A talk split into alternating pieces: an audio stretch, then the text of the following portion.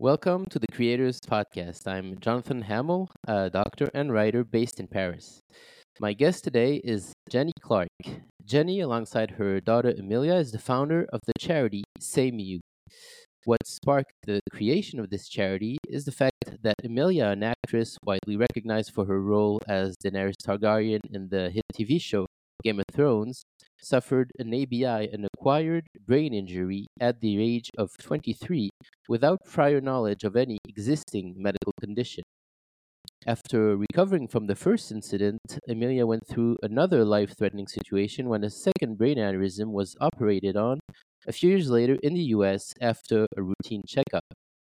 Having been exposed both to the reality of brain injury and to that of the medical systems of the UK and the US, Emilia and Jenny decided to start a charity not only to give back but also to improve things for people all around the world suffering from ABI using different principles, which we will explore shortly. It is estimated that one out of three people will experience an ABI in the course of their lifetime, and very often at a young age and without prior existing medical conditions. So, very important work indeed. You can find everything about SameYou on their website, sameyou.com. Jenny, welcome to the show. Thank you very much. Thank you, Jonathan. If and it's actually sameyou.org. Oh, sorry. Okay, sameyou.org. Sorry. Thanks for correcting that. All right, so I wanted to start with uh, the beginnings. Uh, that's when you Mm. first uh, created the website for SameYou, Mm. and the website famously crashed early on just by the sheer uh, number of messages uh, you were Mm. getting. Uh, can you explain how that happened? Uh, were people just sending you stories about their own uh, history? Yes, yes, it's sort of something I prefer to forget because um, I've been uh, doing this sort of thing, not in charity, but uh, with in commercial organisations for you know much of my life. So Emilia said, whatever you do, just make sure the website doesn't crash. And when California started to wake up the day of the launch, uh, it did crash. So that was something that she uh, she and I have a now can look at look at it quite uh, in, in an amused way, but it wasn't funny at the time. Um, and it crashed because um, she uh, went um, live with her um, health issue uh, only to draw attention to it, not to draw attention to herself. Um, and so she said, I've told you my story, which was in the New Yorker. Um, and she said to people on her Instagram, now you tell me yours. Mm. And that's really what crashed. And so this is really, I think, an, an interesting story uh, for clinicians. And I think it's interesting because all of the wonderfully um, dedicated clinicians I've met in this journey from a few years before we started the charity in 2019 and all the way through to now is that uh, there does seem to be even more people who have mild to moderate brain injury, symptoms, and consequences um, that just don't show up in the healthcare system. Mm. So uh, when we first launched, that was the big thing. Thank you, Emilia. You've helped normalize the situation. We don't feel so ashamed because if you could admit that you've had a brain injury, then we can now come out and talk about our brain injury for the first time. Yeah. Uh, do any messages uh, stand out? Did ha- were some really exceptional that you hadn't anticipated that you can think of right now? Well, I think it's more it's more the concept of young adults who um, don't fit into any rehabilitation system. So I think the big message is that of all the people, and we've had up to around 10,000 people now, um, and we had um, a, a clinical neuropsychologist a couple of years ago analyze, um, obviously anonymized um, letters from people, emails from people, and and she looked at 1,400. And so what, and she came to various conclusions. And if people are interested, you can download our report that we published based on on that, those conclusions. But the fundamental issue, I think, that that people should be aware of, is that there is a large proportion of people who have said that their lives have been forever altered. And when they when you're young, you haven't even necessarily sorted out your own identity. So if something catastrophic happens to you, and it, obviously it's not just limited to brain injury, any sort of trauma happens to somebody, but with brain injury, there's something fundamentally um, different about something happening to your brain. Mm. Because if you can't trust your brain, then what other part of your body can you trust? Because you know it's the motor, you know it's it's the control system. And so young people have said to us that they find um, that society doesn't really recognize that they've got a problem that that is a real physical clinical men, med, problem yeah people because you know are, if, if you have fatigue you know is it about actually um, being fatigued and you can't um, you, you can't manage um, your life? Or is it because it's clinical fatigue and you actually have got a brain injury that yeah causes right. it? Because you can't see it's not like a fracture that no. you can see it invisible. men and yeah. yeah. Yeah. Yeah, because the list, the variety of symptoms uh, that can happen after an ABI is very diverse. Uh, it's I've diagnosis. some of the stories on the website, and as you said, there's brain fatigue. Uh, some are less uh, obvious, like impulse control, uh, double vision, memory loss, hallucinations, uh, even high intolerance to noise and crowds. So that's yes also very subjective. yes Uh, but also social isolation, which we can talk I, about th- later. I think that's a really big topic to to draw people's attention to. When we first started, and, and, and before we launched the charity, I met various people, and I think it's social isolation which is caused by the lack of understanding. So, what we really see, there's three major things that society has to acknowledge. First of all, we have to all have to acknowledge there isn't enough information about the consequences of acquired brain injury at all.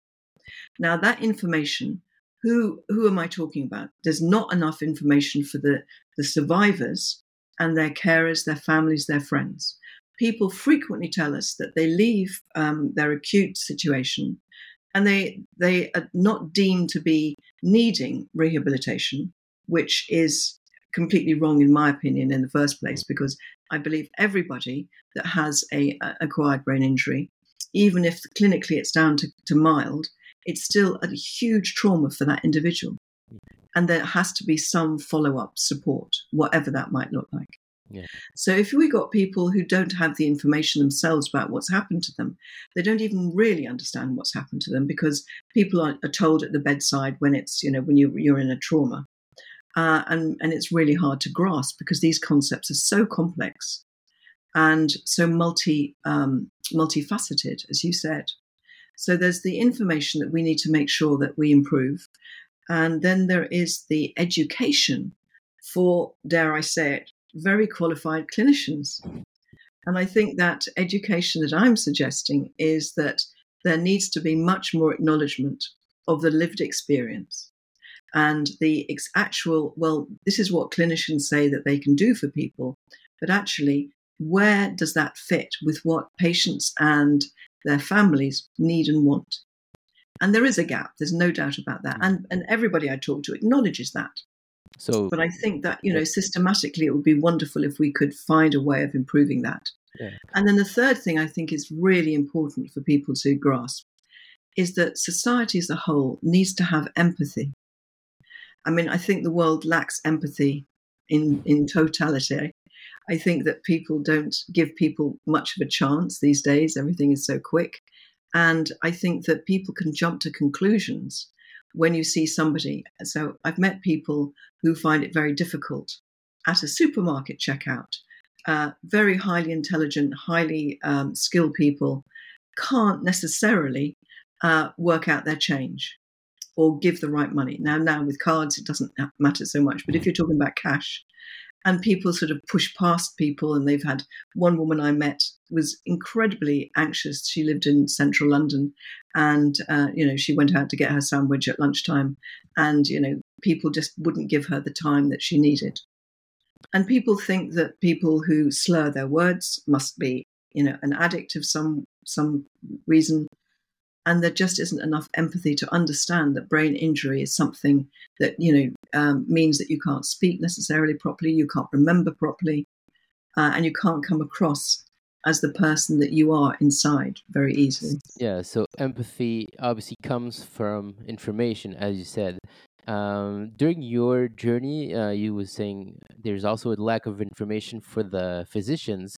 Um, were all, any of these uh, possible symptoms uh, evoked when, for your experience as the mother of uh, someone with an ABI, when you left the hospital, or was it just you know good luck and let's see you in six months? Yes, yes, um, and you know we were incredibly lucky. You know that's why we started the charity um, because we realized that we're such an exception.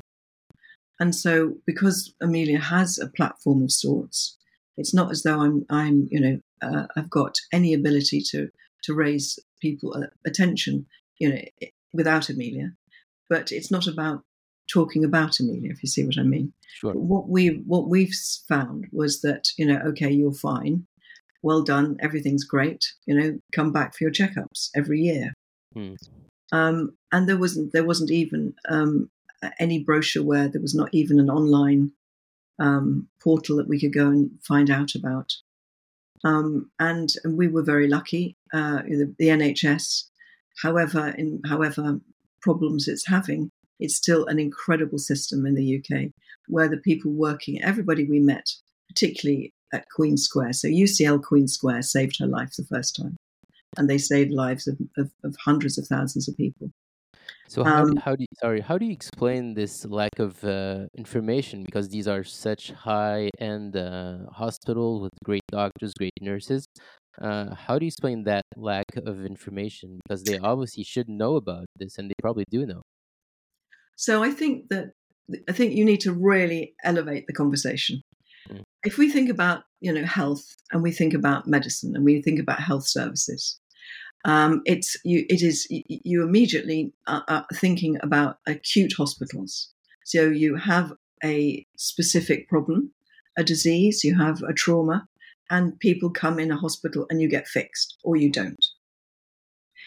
There is very little um, systematically done in any, I think, uh, country that really focuses huge amounts of money on prevention of illness now we're seeing, you know, in in in different episodes of of experience, something happens and, and politicians and health people react and say, oh, well, we need to understand that high blood pressure uh, is going to cause stroke, so we have to now monitor high blood pressure. Yeah, that's great.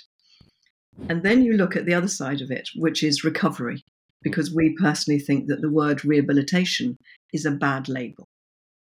It's a label that, can, uh, can, that has got conveys different meanings to different people from different backgrounds and in different countries. So I think that whole concept is you've got you've had an ABI, you've lived through it, and you need support to help you recover mm. as best as you possibly can. Now we all know that some people are not going to recover fully, but some people can recover much more if they have services freely available in a long term, high quality rehabilitation um, to help them recover. Mm. But there is very, very little investment, there's very little conversation.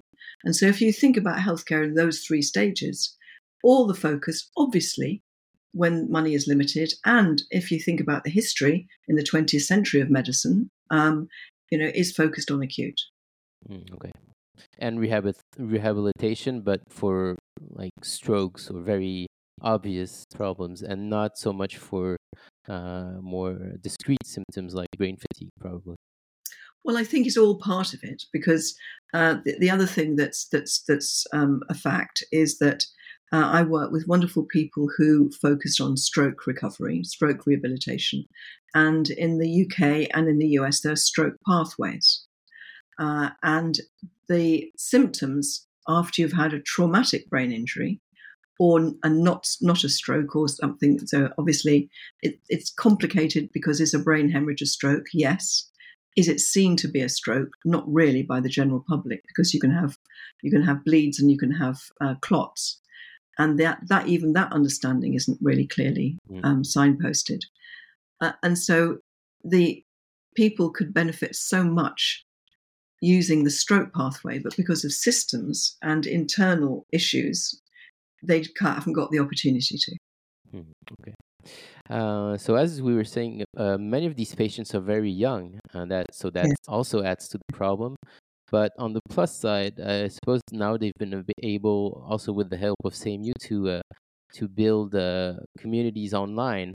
Uh, but I was wondering about the older patients. Have the the older patients also been part of this online discussion? Is that something you're working uh, for uh, as an organization with SameYou? Well, what we've done so far is um, during COVID. So we we just launched just before COVID in 2019, and I obviously because of the extraordinary capabilities at UCL Queen Square, we started there. Um, Mhm. Maybe we didn't completely start there because we also started in the States and we did due diligence in the States to find excellent clinicians who could um, uh, get involved with SameYou funding. Um, but when we talked to UCL Queen Square, we had wonderful um, conversations and ideas about what would uh, a really um, transformational program for brain injury recovery look like. So we have the blueprint for that.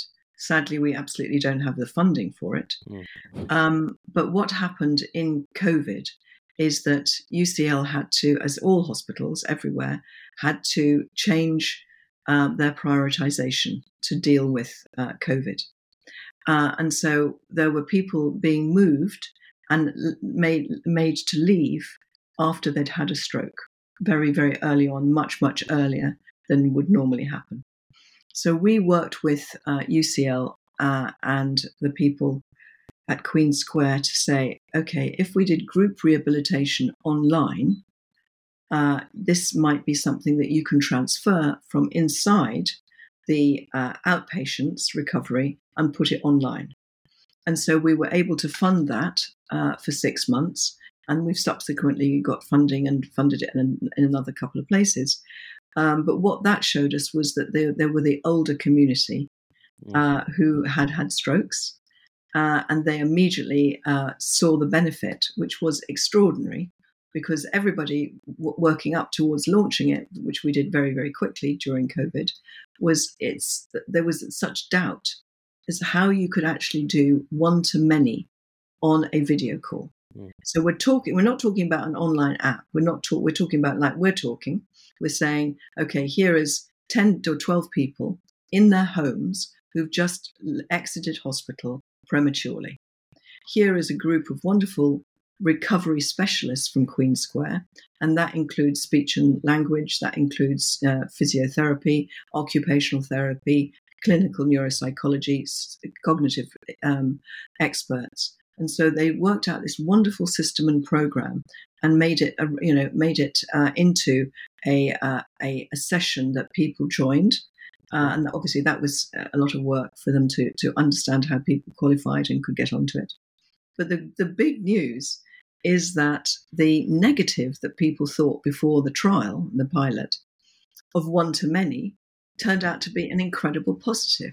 Sure, yeah. Because there are ways of the clinicians monitoring people so that they make sure that if somebody is asking somebody to do um, an exercise, a movement, people can monitor it. Others, some that somebody will be taking the, the physio class, and the other one, will, you know, the other physiotherapist will be monitoring it.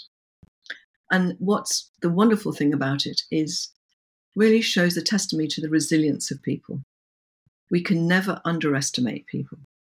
And I think clinicians can't underestimate people, but you can't do things by yourself. It is Yeah. all about collaboration and support. And so the people that started with Enroll then have gone on to do keep on in their own peer-to-peer groups. So Mm. while the funding's gone and the clinicians aren't there to monitor it, they still today have their groups together. Oh, really? Without the clinicians? That's Yeah. amazing. Yeah. And I think this is really exciting to think about innovations in how you actually get enough resources to cover uh, the demand for neuro rehabilitation Mhm. because there just aren't enough trained multidisciplinary team members to serve you know anywhere close to Sure. the demand. I think that's something that happened with COVID. Many classes went online, and Yeah. then they found out they can reach more people in Yeah. different places, different countries, even. And they could, I guess, they could also send videos of the movements so people can, Yeah. can study when Yeah. they're not in class. How many uh, students, uh, if you can say students, but for uh, inv- were involved in Enroll? How many people? Well, now I think we've got. I- I'm I'm not quite sure today, but the last I heard, we were up to 600 people Oh wow! Because we re- received funding from the UK National Lottery, uh, and we were able to to port the learnings from UCL Queen Square into another area in Lancashire, central southern Lancashire, which is you know uh, further out. Um, and there was a really incredible team there, uh, linked to a university. So the key thing here is Enroll is clinical services linked to research. Okay. So people join the program and they're monitored, and the research is just going to be joined up. We've joined up little the work that we did, the pilot in London, and we're in the process of joining it up with the researchers, you know, making, you know, trying to get the data because there's a lack of data. So uh, we we've been working with um, various trusts in Lancashire, uh, and that's you know again we, all we need now is more funding, and the the team there teams there have presented it to the NHS commissioners in their area, and you know there's tremendous interest to actually hopefully at some stage making it part of the uh, free of charge national health service. Wow, yeah. So that that joins uh, one of the three, I think you could say, founding principles of SameYou, which is, which is research. Um, um, so would you would it be fair to say that the three principles is funding studies, as you just said, uh, telerehab, group telerehab, and training nurses? Would those be I- like I think we'd put it into a broader picture, but those three things are what we've done already um, in the four years that we've been going. Um, and so, it, so we see, you know, when we we looked at, and, and saw that that the whole I- idea of recovery rehabilitation really wasn't served very well, and, and certainly not comprehensively. You know, we, we had to decide. Uh, we're a very very small charity. There's only three of us, uh, and so uh, and our funds are limited, very limited. Uh, so we thought, well, we need to understand a bit more about res- researching, but not researching about the brain injury itself, but researching about the consequences of the Mhm. brain injury and how can innovations happen in because of research and looking at people in a slightly different way. And then how do we um, do our bit to help train more people? And we're real advocates of nurses. We think nurses are undervalued, underpaid, and uh, overwhelmed uh, all around the world, uh, and certainly in the UK. And thirdly, it's innovation. Um, and so the digital piece and telemedicine has got to be, you know, and, and I obviously know that people are investing in telemedicine, but not fast enough. Um, so I think it's innovation, research, and education. Okay. So on the research uh, side, can you tell us a little bit about what uh, research SameYou has funded or is funding? Yes. So um, we um, we work with a fantastic rehabilitation hospital in Boston. It's called Spaulding Rehabilitation Hospital. It's run by an extraordinary man who's very well known called Ross Zafonte. And he's got a fantastic team of young investigators. And so we met him and we talked about how we would contribute in some way to the sum of knowledge about what is going to really change the way people can be helped to recover. And they do fantastic work in Spaulding. So what we did is we funded a research program which was delayed because of COVID, and so we're only just starting to find some of the um, some of the research answers. So I won't go into those in detail, but what they're looking at is how you can try and measure resilience Hmm. after a brain injury, because the great you know conundrum, the great question is, you have person, you know, you have Jenny, and she's had a brain injury, and she survives, and her the impact on her life is this. Then you have Jonathan, and he has the same type of brain injury, and the impact on his life is quite fundamentally different. So, what is something that can be researched and measured in terms of how people are able to manage their symptoms and manage the the shock and the trauma. And so I guess that's called resilience. Hmm.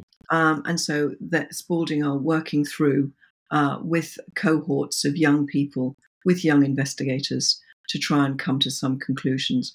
And we're already going to be publishing on our website uh, the first phase of their report, and there'll be tips and hints that Spaulding have put together.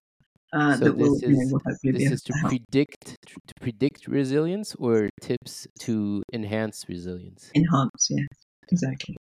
And we're but, really at the uh, still at very early stages. So what that will lead to, we're not sure, but it's great.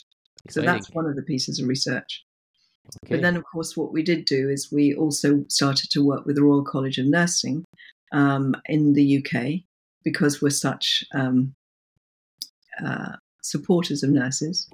Uh, and so, what we wanted to do was to try and uh, find a way that more nurses could be encouraged to go into neuro rehabilitation and to really try and send the message out that neuro rehabilitation nursing isn't sadly just about hospice care, which some nurses do wonderful work with people who are severely injured, but there is a whole community of people that need help to be able to recover. And so we have um, funded a fantastic program that Edinburgh University, along with the Royal College of Nurses Foundation, uh, has has put together. And so we've got, we're in the second year of funding. Sadly, we don't have any more funding available to make it go further. So, if anybody out there is listening and loves nurses like we do and would like to get involved and meet all the incredible people in Edinburgh, this is led by a wonderful woman called Aisha Holloway, and she's got an incredible team. Uh, and so they have put together an online, sadly, because of COVID, it's online, not blended learning. And it's, uh, it's a, a program that helps nurses understand the importance of research and how they can get involved, the importance of physical neuro rehabilitation um, training, and mental health training, because we have not found anywhere that really focuses on the mental health issues and helps nurses understand how they can help survivors and their families with their mental health issues. So this is something you haven't seen either in the US or in the UK. No. It just doesn't exist. So you've created not that we, not that we found, and you know, obviously it's not exhaustive, you yeah. know, but not that's uh, that anybody has really shown us in this way. Huh. Because really, when you look at the impact it has on people, um, and as you said earlier, it's so complex. But you can, um, and many clinicians call it emotional recovery. And then when I try and explain emotion recovery to people to try and help them to help us by funding SameYou to do these things, people really haven't found that easy to understand. But when you put it, contextualize it in mental health um, and the anxiety, the depression, the issues that people face in everyday life, when you have a brain injury and you ha- you certainly have all these these uh, complex things to deal with, it is needing specialist mental health care that doesn't exist so far. Yeah, I want to stay a little bit on the the, the experience of uh, dealing with the nurses because I know okay. nurses are the ones who uh, spend the most time with the patients more than doctors often. Um, what was your experience uh, in um, the two times you uh, you've I guess you've had to deal with nurses uh, both in the UK and the US? Uh, was that something that was very important? Uh, very. Like did forge relationships? Is, is that how you got most of the information? I think how we got, mo- mo- I wouldn't call it information. I'd call it emotional support, mm. which is very different. Um, and I think that, um, so we still um, really value the relationship that we have with a fantastic nurse called Tina Stevens in the UK. So she was Emilia's nurse when she had her brain hemorrhage in London. And she was a really important person for a number of years after when Emilia still uh, had problems and issues that she, she didn't know how to cope with. We hmm. could always talk to Tina anytime. It wasn't in her job description. She wasn't, you know, she wasn't paid to do that, but because nurses are fantastic and uh, you know do do things way above what they're supposed to we were able to talk to Tina and and get reassurance when various things happened. Mm. Because one of the things that is a fact that so many people tell us and sadly, it is an actual fact that you know once you've had uh, a stroke, particularly when you're in you know the first few weeks afterwards, you know you potentially could have another stroke unless you take care of yourself and take care of your blood pressure. And if you've got an aneurysm and you you know you are at risk of uh, you know, and if you've got small aneurysms um, that aren't um, uh, coiled, you know, if you don't control your blood pressure pressure and your cholesterol, you know they can pop, particularly under stress. Mm. So, you know, nurses are there to help us. Uh, so fantastic in the UK, just not enough of them. And, you know, there aren't enough specialist stroke and brain injury nurses that are focused on rehabilitation at all in any shape or form, not even stroke uh, specialist nurses looking after you in acute. You know, there, there are so many different hospital centres in the UK, and not all of them have even one or two nurses. Yeah. No, uh, in the, the US, it, it, was very different because the US system is very much you go back and you have your checkups. You don't, you know, you certainly don't see a nurse. You know, you see your urologist and you see all these other uh, uh, doctors uh, who uh, are responsible for your care. So my message in the US is, you know, nurses need to play a bigger role over there. Although they do have uh, nurse practitioners there, so I, am surprised. They I do. thought they maybe would have more involvement, but it's probably the same problem as the UK and France. Also, there's just not enough yeah. nurses. Not enough nurses. No, and and so again, you know, rehabilitation is something that you know hasn't had tremendous airtime. So right. we're just a very small charity trying to do our bit to you know collaborate with others like you to to get the airtime yeah, to help no, change that. Sure. I'm surprised. So you're only three three people in the charity. How do you manage? I was gonna say, how do you manage all the the stories coming in? Do you read? Have you? We have, have, volunteers. So so we have um, three people who you know actually work for the charity, but we have wonderful volunteers. Um, and so we have a team of three people at the moment who manages our portraits, we call them. So those are the the stories that come into SameYou, uh, and then we have a process which in fact is not a very quick process because of the lack of resources. Uh, but we have so many letters coming in, so we we ask people if they want to share their story, and then we have a process for them to be able to tell their story. Um, it's not very high tech. It's not. It's certainly personal. It's not. We don't use AI. We don't use a lot of technology to do it, um, which would might speed it up, but it would maybe uh, uh, the quality might not be quite the same. So yes, we have wonderful volunteers uh, we have volunteers that do our video editing, uh, our graphics, our copywriting, because we just can't, we haven't got the, the reserves, the funds to to have a big team. And you know, even if we did somehow, you know, we didn't haven't started a charity to build an organization. We've started a charity to try and raise money and then give the money away as quickly as possible. Mm. So I think that my real um, uh, fault and Emilia's is that you know the thought of having a an organisation that's got you know big reserves like many large charities. That's not what we want to do. We just want to get action quickly.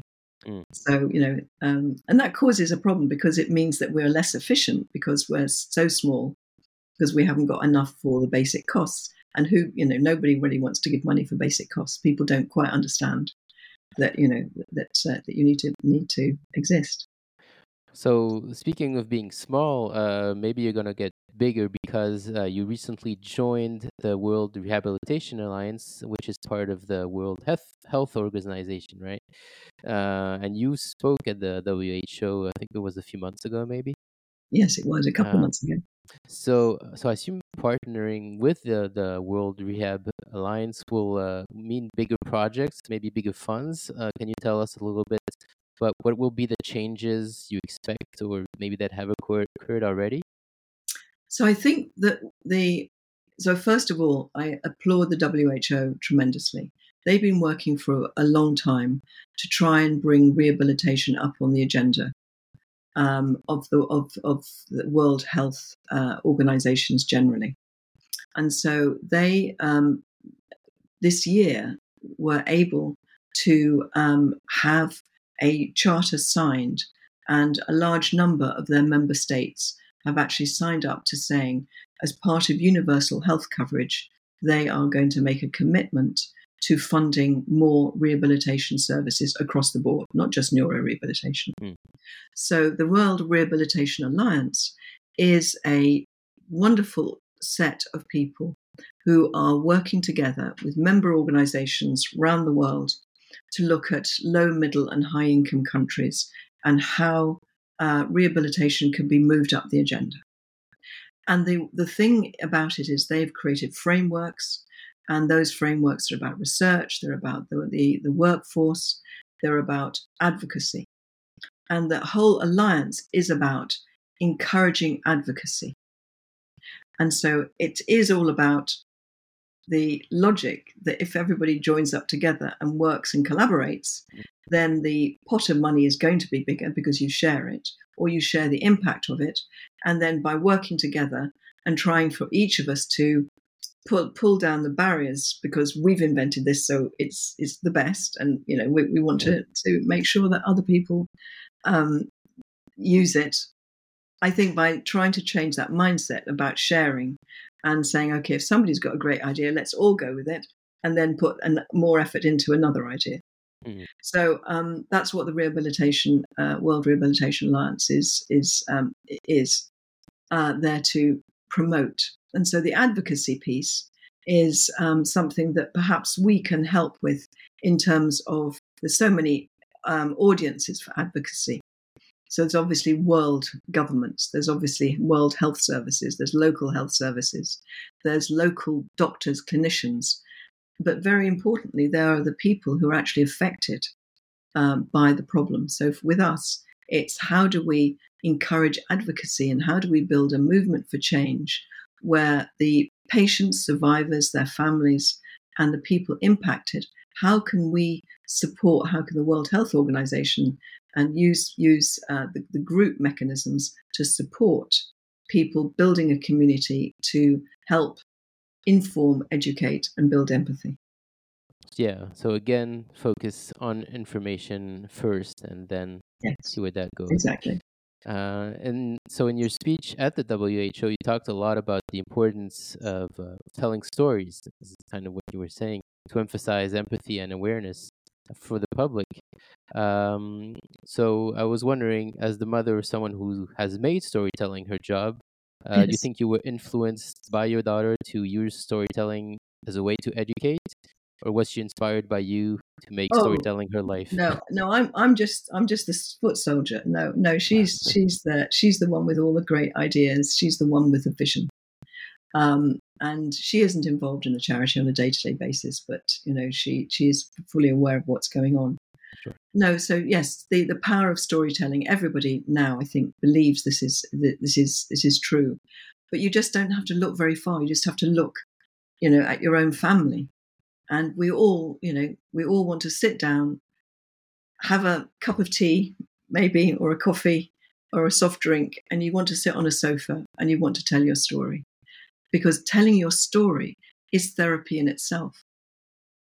And I think that when you look, watch people telling their stories, it is inspirational because people feel very isolated. You use that word, mm. and I couldn't agree with you more. Isolation, societal isolation, isolation, isolation means that I can't say it, but it means that you um, you feel such a lack of confidence to be able to get back into society if you're young to get back into education or to get back into a, the workplace.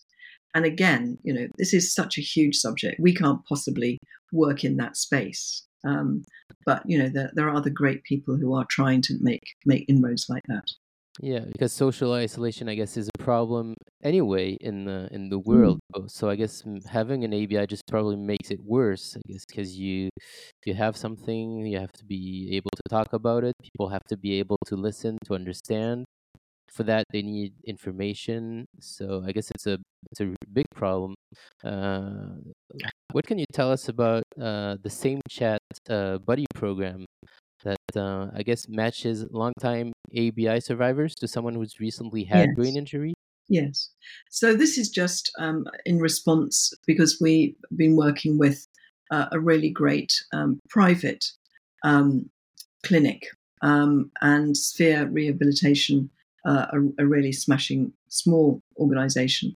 And because we have people and we've got relationships for the you know the four years, uh, we met them and um, people who have come to us and said, you know, we'd really like to tell our story, but we'd really like to help people who are starting the journey that we've been on.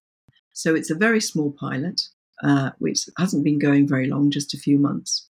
Other charities do this as well. Mm-hmm. It's not a unique idea. Um, but what we have found already is that people feel encouraged to, to open up about what's happened to them because they know that somebody's gone through it. Because there is something really sad and terrible. And people do feel ashamed when they've had a brain injury. Hmm. Now, why people feel ashamed when something's happened to them they have no control over. Uh, but there is a real stigma. People, particularly if you've got some uh, issues where uh, you you look different to how you used to look before, uh, you find it difficult to speak, you find it difficult to remember. So people feel that they're being judged. And I think to open up and tell their story, I think is a bit of a freeing experience if it's handled well.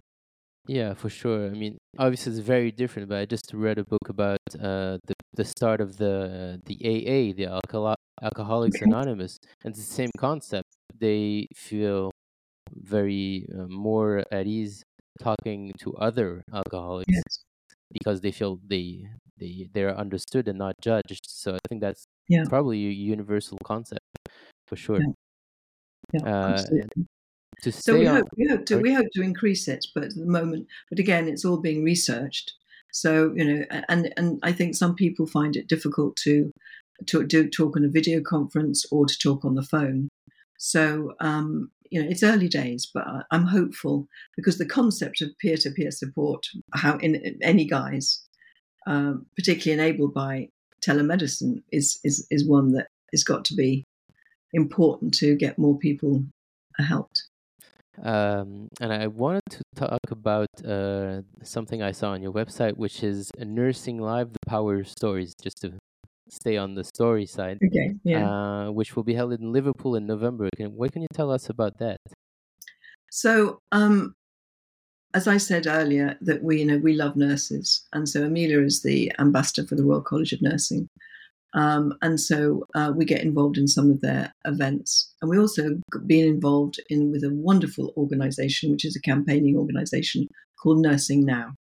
And Nursing Now was started pretty much the same time we started, and they had an Im- immediate charter for um, how that they would, you know, uh, encourage early career nurses to be bolder about the work that they do, particularly in uh, low income countries. So we've been involved with that for a while, and so I, we were just invited to take part in in this Nursing Live uh, meeting, and so I'm going to go up there to Liverpool and be part of a panel uh, and and try and tell the same sort of messages that I've been talking at the WHO to help encourage people who are there to be able to start their own communities and to try and get other people to tell stories and to build a story ma- story making and storytelling community.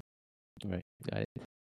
Uh, so um, I saw you talk in a, another interview that about um, the screening that takes place um, after someone in a family has a brain aneurysm because like there is a genetic part um, in the process and so you mentioned that uh, you had also uh, i think at least uh, one brain aneurysm that was discovered uh, asymptomatic obviously but uh, uh, in you. And i was wondering if you were willing to talk a little bit about that how you mm how you deal with it and what uh, what what advice was given to you when the diagnosis was made uh, what support was offered uh, what can you tell us about that because I, i'm sure there are many people in the same situation and i've talked of i've talked to somebody only one person who um, i knew of through a friend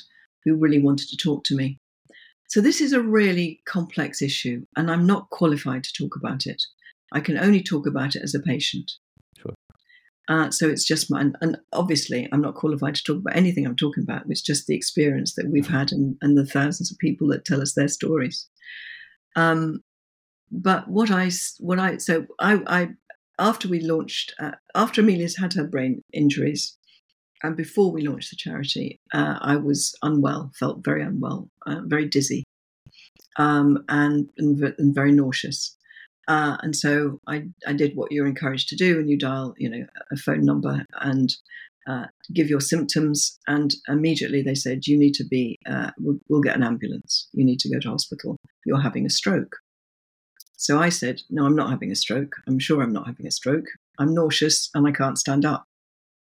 Anyway, so I was taken into UCL because I was in London, and uh, they said, and they gave me a scan. And they said, no, you're absolutely not having a stroke. You've got something wrong with your ear. Um, but by the way, we've seen that you've got some aneurysms. So come and talk to us about that. And so that had, that's how that was completely, you know, so I'd never had a brain scan before because oh. you don't routinely have brain scans. So I think the issue of having brain scans, first of all, it's incredibly expensive. And then so many people feel that, uh, clinicians I talk to feel that if everybody had a brain scan, um, and you know they found out that they had uh, aneurysms, for instance, and other things. Um, and I've got I've had one coiled, um, but Emilia went in in America for a preventative coiling, and it nearly killed her. So we had a very very very serious touch and go experience with her in the US, and um, I went in with my coiling thinking, oh, okay, how's this going to go then? You know, because, you know, if you statistics don't mean anything if you're that tiny, tiny percentage yeah. where it goes wrong for you. So that's not very reassuring. So anyway, uh, it, it, was brilliantly done in the, in the Queen Square. Wonderful people. They took tremendous care uh, of me, and and it was it was you know it took a bit of getting uh, over, uh, but it was I was totally fine. But I do have checkups, as Emilia does, and regular scans, and I have other, aneur- uh, other aneurysms um, that are very small, and the chances are they won't um, burst. But the chances are, if they do burst, I'm the age I am, and I'm not, you know, I'm I'm not uh, a model of physical fitness. Um, it would be very difficult because Emilia was very young, very fit, and that's one of the key reasons she survived.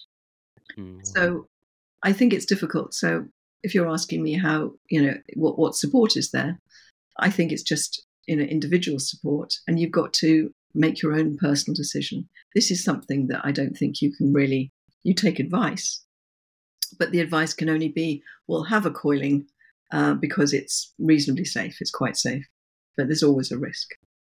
Sure. Well, thank you for sharing that. And um, I wanted to talk a little bit about brain plasticity because you, you well, we talked a bit, a little bit about it earlier, and as you said, when um, these patients, uh, these people have uh, these ABIs, being younger, they have more brain plasticity, so more time to recover. Um, so, how do you think uh, an ABI survivor can improve uh, his or her brain plasticity? Is there are there any studies on this or that you're aware of?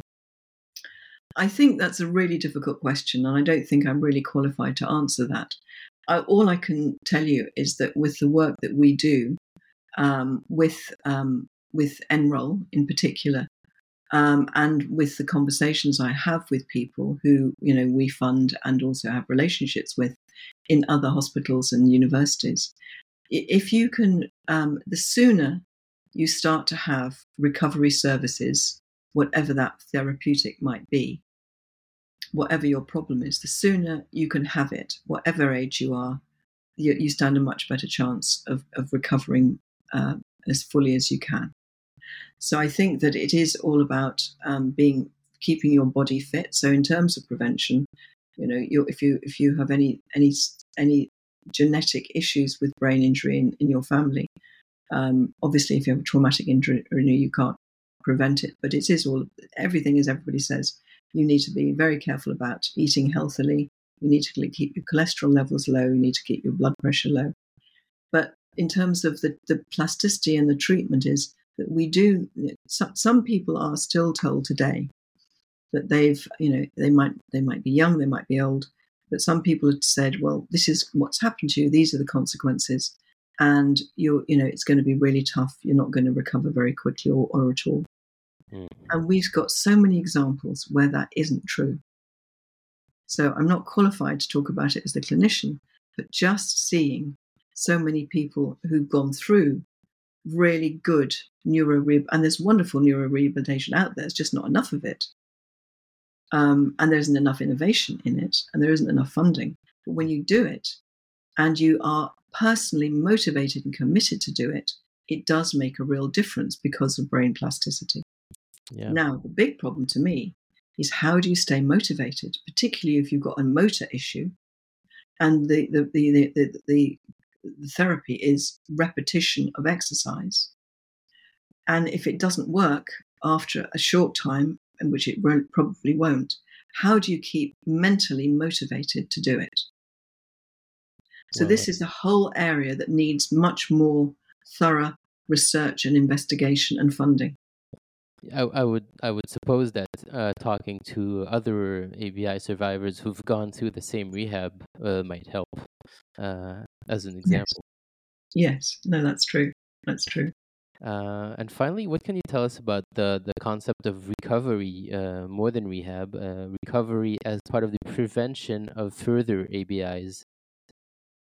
So I think that, so one of the things that I have no idea how to fix is that when you're looking at where money goes, where money is invested by health services and, and people making financial decisions, it's all about financial ROI.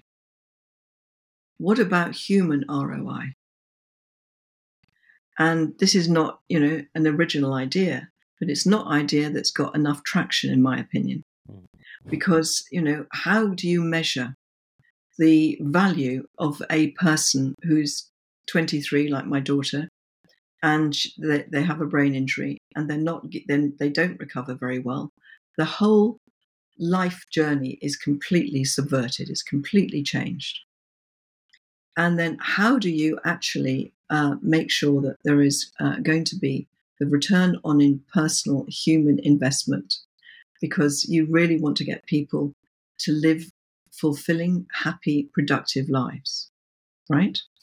So, if you're looking at the research on um, how people make decisions, people should be made much more aware. Decision makers should be much more aware or have more persuasive people to, to talk to them that it costs so much less if you have services of rehabilitation to help you recover and to prevent readmittance.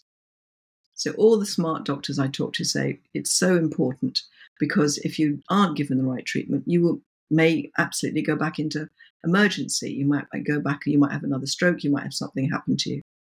And it's just this mental you know, resilience, really. It's all linked up. Mental resilience to try and make sure that people can say, okay, it's if we if we provide rehabilitation as prevention after you've had an incident, then that's going to save lives, make people happier because they feel that they are uh, in control. So prevention before and prevention after. Exactly. Okay. Okay. Well, great. Uh, thank you so much. I think that can be the, the ending message. Okay. Uh, thanks so much, Jenny, for taking the time to be here. It's very interesting, and people can find everything about SameYou at sameyou.org, not Okay. .com. It's been charming and delightful, and thank you for inviting me, Jonathan. Thank you, and thank you everyone for listening. If you enjoyed this conversation, if you want like to hear more of them, don't forget to like and subscribe. And you can find out everything about uh, the podcast and my activities as a writer on my website, hamilljonathan.com. Thank you, everyone. Thank you, Jenny, and see you soon on The Creators. Bye bye. Bye.